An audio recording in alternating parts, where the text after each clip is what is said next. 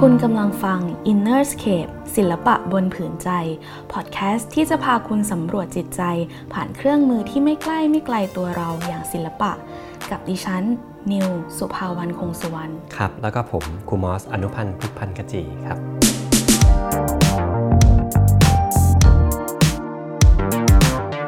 ครูมอสคะภาพที่เราวาดหรือระบายเนี่ย มันบอกอะไรกับเราได้จริงๆหรอคะ แล้วคำว่า inner scape เนี่ยจริงๆ แล้วมันหมายถึงอะไรกันแน่ ครับ โอ้ก็เป็นคำใหม่นะ แล้วก็ inner scape เนี่ยมันก็จะเป็นผืนใจแล้วกัน ที่เราจะเดินทางเข้าไปสำรวจตัวของเรา แล้วก็เดินทางผ่านภาพวาดแล้วก็สีสันต่างๆ เข้าไป ก็มีเรื่องราวมากมายเลย อยู่ในผืนใจนี้ค่อยๆติดตามกัน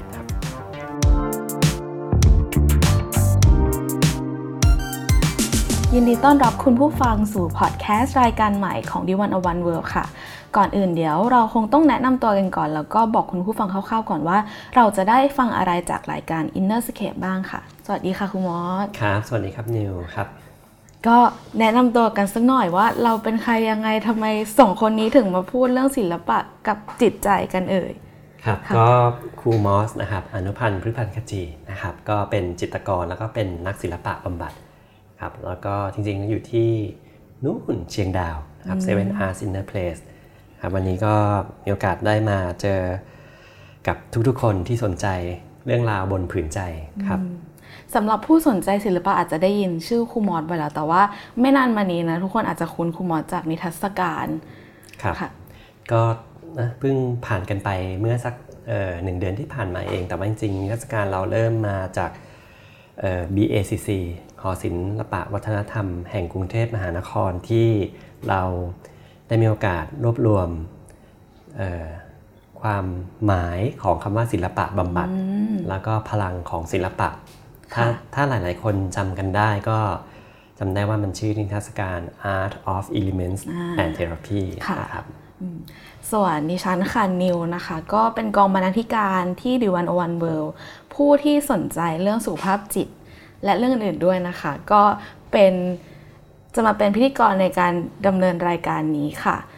เรามาเข้าประเด็นกันดีกว่า อย่างแรกเนี่ยอยากให้คุณผู้ฟังเข้าใจกันก่อนว่า inner scape ที่เรากำลังจะหมายถึงและ ที่เราจะได้เจอกันในตอนต่อๆไปเนี่ยมันคืออะไร เห็นว่าครูมอสเนี่ยไปรู้จักคำนี้มาจากการไปเรียนศิลปะบำบัดโดยตรงที่เยอรมันใช่ไหมคะครับจริงๆก็เราหลายๆคนนะชอบวาดรูปตอนเด็กๆ แล้วเราก็โตมากับการวาดรูป หลาย ๆ ครั้งการวาดรูปก็พาเราออกไปท้องทุ่งนะเอ่อภูเขาค่ะหรือว่าทะเล เราก็พอจะจำกันได้ว่า เวลาเขาให้ศัพท์ภาษาอังกฤษเนี่ยอ่าเขาใช้คำว่า landscape ใช่ไหม landscape คะนะมีแล้วก็ seascape มีซีสอ่าเคปหรือว่าบางคนชอบถ่ายรูปท้องฟ้าอ่าอ่าก็อาจจะเรียกว่า skyscape ก็ค่ะได้ แล้วก็หนังสือศิลปะหลาย ๆ เล่มก็จะเป็นรวมภาพวาด landscape ต่างค่ะๆครับ จริงๆแล้วในในจิตรกรในหลาย ๆ ยุคเนี่ยเขาก็เอ่อเติบโตมากับภาพวาดท้องทุ่ง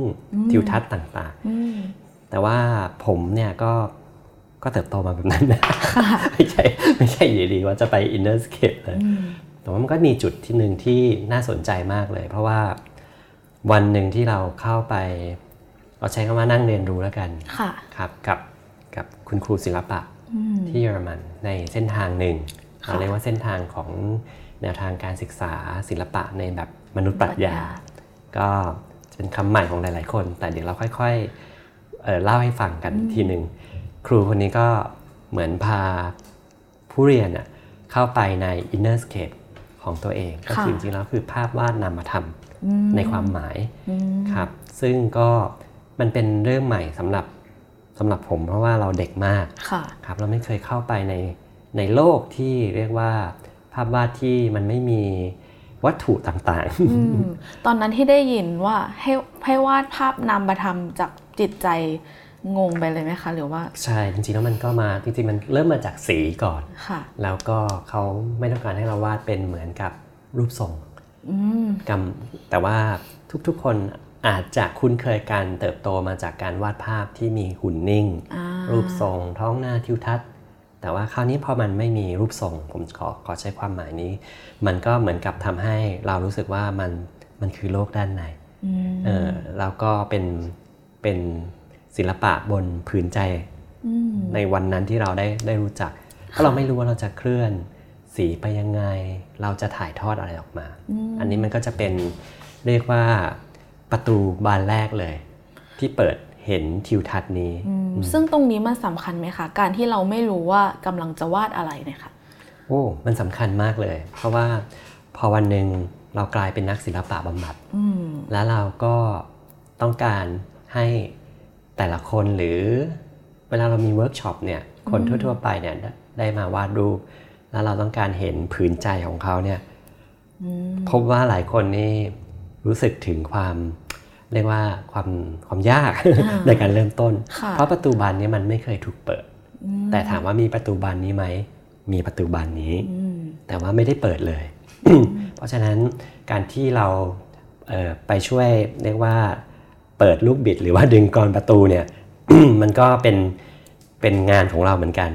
แต่ว่าหน้าที่ของการเดินออกไปในประตูนี้เป็นหน้าที่ของทุกๆคน ทีนี้ถามเพื่อเข้าใจให้ชัดกันมากขึ้นว่า การเปิดประตูบานนี้เนี่ยศิลปะด้านในเนี่ยถ้าเราพูดถึงศิลปะทั่วๆไป เราจะนึกถึงภาพนี้สวยไม่สวย เราจะวาดอะไรใช้สีอะไรดีแต่ ถ้าเราจะมองเข้าไปเห็นจิตใจของคนเนี่ยค่ะ ว่ามันเชื่อมโยงกับศิลปะหรือสิ่งที่เราวาดยังไง เรามองจากอะไรเราหาอะไรบ้างค่ะ ครับจริงๆแล้วพอเราพูดถึงเรียกว่า inner scape เนี่ย เราก็ต้องกลับไปตอนวัยเด็กก่อนเลย เพราะจริงๆ แล้วตอนตอนเด็กๆเนี่ยทุกคนมาจาก inner scape ก่อน ก็คือมาจากใจก่อนภาพวาด ภาพวาดของเด็กๆตอนเรียกว่าตั้งแต่ขวบไปปลายนะสองขวบเนี่ย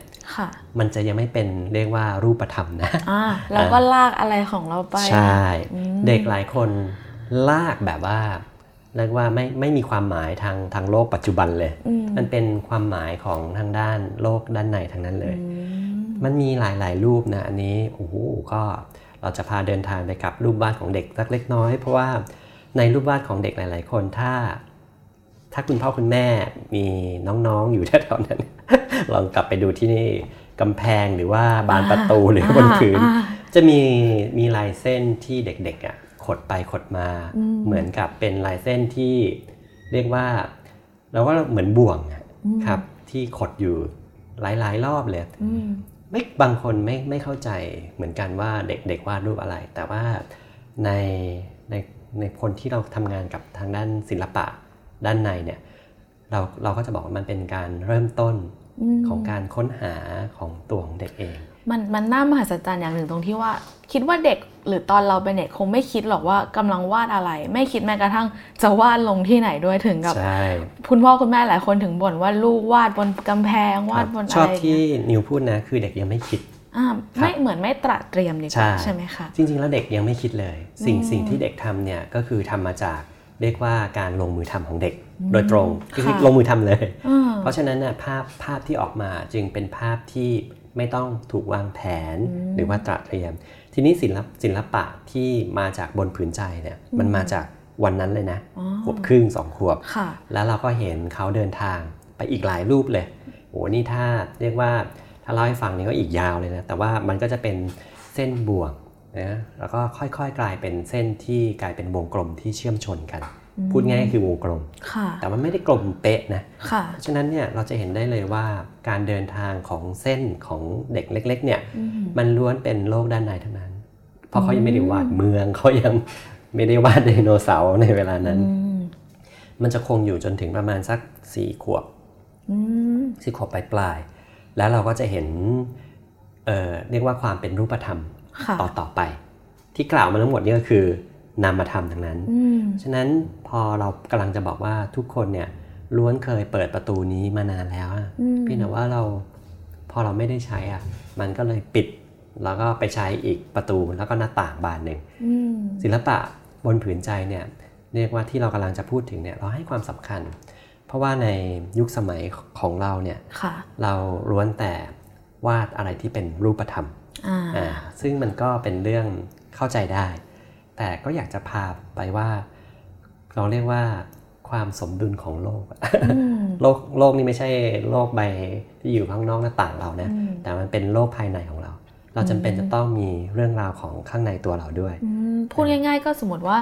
เราวาดอะไรสักอย่างหนึ่งมันจริงๆ มันไม่ใช่ว่าเราคิดมาทุกครั้งว่าเราจะวาดอะไรถูกไหมคะบางครั้งมันเป็นแบบจับแล้วก็วาดไปเลย รู้สึกอะไรก็ทำไปเลย อย่างที่เรากำลัง เรียกว่าอยู่กับประโยคนี้ผมว่ามันเป็นประโยคที่ทำให้ทุกคนเห็นเห็นภาพว่าเวลาจะวาดรูปเนี่ยเราเราอยู่ในยุคที่ตระเตรียมวางแผนคิด แต่ในในแต่ในในกลับกันเนี่ย Innerscape เนี่ยคือการที่ลงมือทำและใช้ความรู้สึกก็คือเอาสองตรงเนี้ยมันทำให้มันสมดุลมากขึ้น คืออาจจะตระเตรียมมากหน่อยก็ลองลองใช้ Innerscape ดูบ้างใช่ค่ะเพราะฉะนั้นถ้าถ้าทุกคน นึกออกก็คือพอเรายื่นกระดาษให้มีสีอยู่บนโต๊ะ เราลงมือทำเลยโดยที่ไม่คิด หรือว่าไม่มีโจทย์นั่นเอง มันก็กลับกลายเป็นว่า ในตอนเราเด็กๆเนี่ย เราไม่เคยมีโจทย์วาดรูปเลยนะผู้ใหญ่อย่างเราเนี่ยไปไปตั้งโจทย์ให้เด็กเสียอีกฉะนั้นจริงๆแล้วเด็กทุกคนเนี่ยเริ่มต้นจากไม่มีโจทย์เพราะฉะนั้นเอาเอาใจออกมาวาด เพราะฉะนั้นที่กำแพงจะไม่มีโจทย์ ไม่ต้องมีใครตั้งว่า ให้วาดโรงเรียนของฉันที่กำแพงบ้านก็ไม่ใช่อารมณ์นั้น แต่เด็กลงมือทำเลย แล้วเราก็เสาร์อาทิตย์หรือว่าตอนปิดเทอมนี่เดี๋ยวก็อีกไม่นานเราก็จะมีการหยุดยาวๆช่วงปีใหม่เด็กเราก็ไปทะเลเราจะเห็นได้เลยว่าโอ้เป็นไงไม่มีใครบอกเลยว่า ต้องไปวาดรูปแต่เด็กโอ้หลาย ๆ ครอบครัววาดรูปที่หาดทรายเอานิ้วจิ้มวาดเป็นรูปอะไรอย่างเงี้ยคือการลงมือทำฉะนั้นมันมันไม่ต้องถูก ถูกเริ่มต้นจากโจทย์นี่นี่คือความหมายของคำว่าศิลปะบนผืนใจ แล้วการที่เด็ก หรือผู้ใหญ่อย่างเรากลับไปตรงนั้นเนี่ยจริงแล้วมันมีความสุขมากเลยนะ เพราะว่าหลายคนก็จะบอกว่ามันรู้สึกสบาย เพราะมันไม่ต้องคิด นิวพูดแบบนี้ไหมคะ เหมือนเรามาดูกันว่า ไอตอนที่เราวาดไม่ว่าจะเป็นเด็กหรือหรือผู้ใหญ่เนี่ยตอนที่วาดแบบวาดไปไม่ได้คิดอะไรวาดไปเลยเนี่ยมันถึงมันถึงบอกได้ดีว่า คนคนนั้นกำลังเป็นยังไง เพราะมันไม่ได้มีความคิดความรู้ข้อมูลมันคือแบบข้างในล้วนๆประมาณนี้ไหมคะเราเรามีคำอยู่คำหนึ่งเรา เรามักจะบอกว่าการวาดรูปแบบนี้เป็นเรียกว่าจิตใต้สำนึก unconscious ครับก็เห็นด้วยบางคนอาจจะใช้คำว่าสัญชาตญาณครับก็ได้ ฉะนั้นในในในรูปวาดส่วนใหญ่เราจะเริ่มมาจากพื้นที่เหล่านั้น หลาย ๆ รูปมันจึงบอกเรื่องราวที่อยู่ส่วนลึกข้างในของเรา มันมีหลายรูปเลยนะของของเด็ก โดยเฉพาะตอนช่วงสามขวบตอนที่วงกลมกลายเริ่มเริ่มเชื่อมกันแล้วเชื่อมกันแล้ว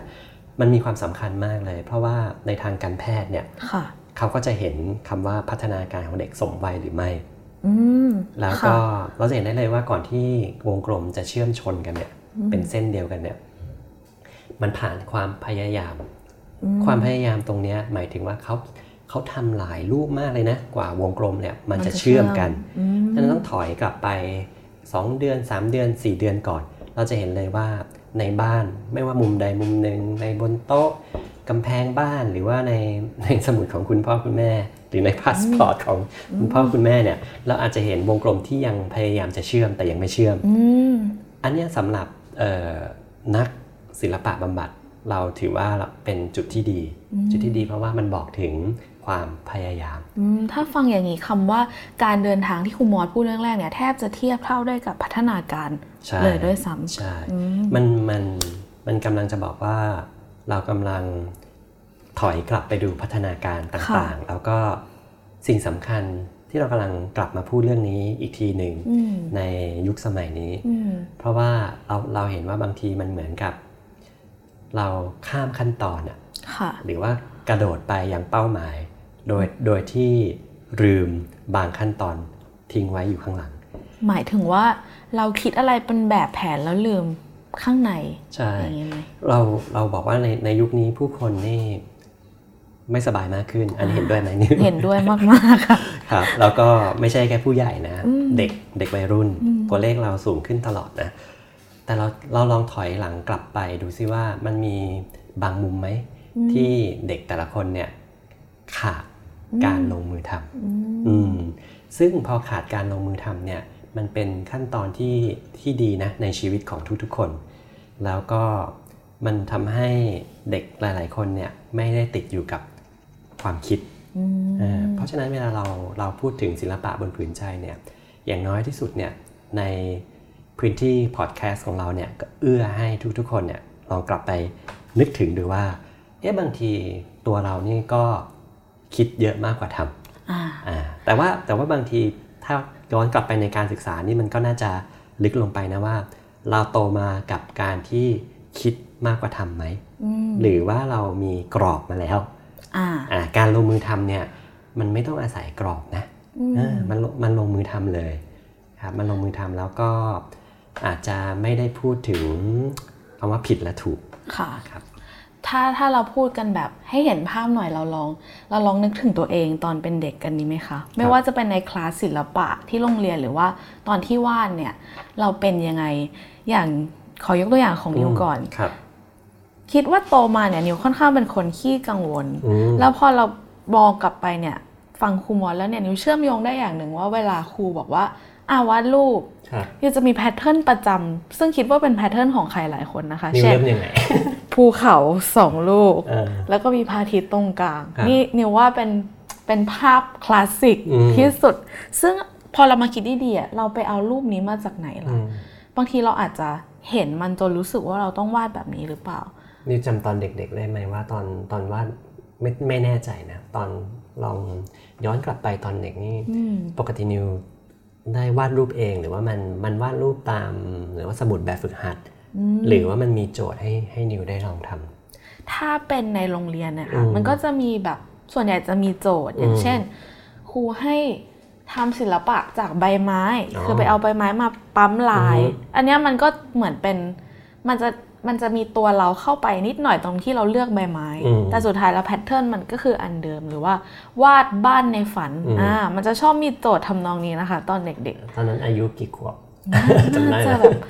น่าจะประมาณปหนึ่งอะไรอย่างเงี้ยเลยค่ะที่ที่เราที่เรากำลังเน้นตรงนี้อาจจะนิดนึงเผื่อ คุณพ่อคุณแม่ที่กำลังฟังอยู่ตรงนี้ก็คือว่า โดยเฉพาะเด็กอนุบาลอะสำคัญมากเลยนะ เพราะว่ามันเป็นช่วงที่เขาได้มีความอิสระด้วยโอ้นี่เราไม่ได้พูดคำนี้คำว่าอิสระเนี่ยก็ก็มาพร้อมกับคำที่เราพูดไปหลาย ๆคำนะคือการลงมือทำความพยายามต่างๆ ฉะนั้นเนี่ยอิสระนี่เป็นคำที่มีความหมายด้วย แล้วก็เราย้อนกลับไปตอนแรกที่เราพูดว่าทำไมหลายคนบอกว่ามันรู้สึกสบาย อันนี้นิวนึกออกเลยใช่ไหมเพราะว่ามันมันมีพื้นที่ส่วนตัว ที่เดินออกนอกประตูแห่งนี้ไปคำนี้ดีมากจริงๆพื้นที่ส่วนตัว เพราะว่ามันเหมือนเราสามารถเป็นเจ้าของสิ่งที่เราจะวาดและรู้สึกอย่างนี้เนาะนิวเคย ไม่แน่ใจอะเคยว่าไปบ้านไหน แล้วก็มีเด็กๆอยู่ในบ้านแล้วก็เด็กๆก็จะบอกคุณพ่อคุณแม่ว่าเนี่ยขอไปเล่นข้างนอกหน่อยนะ แล้วเราก็ยืนอยู่ตรงริมระเบียง เด็กก็วิ่งกลูออกไป บ้านนั้นมีสนามแล้วก็มีสวนค่ะ ถ้าเราเป็นคนมองยืนที่ระเบียงนั้น เราก็จะเห็นว่าเขาวิ่งไปแบบว่าไม่ไม่ได้มีทิศทางตั้งแต่แรก คือหมายถึงว่ามันมันอิสระมากมันฟรีมาก ที่สำคัญในใจอาจจะไม่ได้คิดว่าวิ่งอยู่ในสวนหลังบ้านด้วย อาจจะคิดว่า ฉันกำลังเดินทางเขาตัวเล็กนะ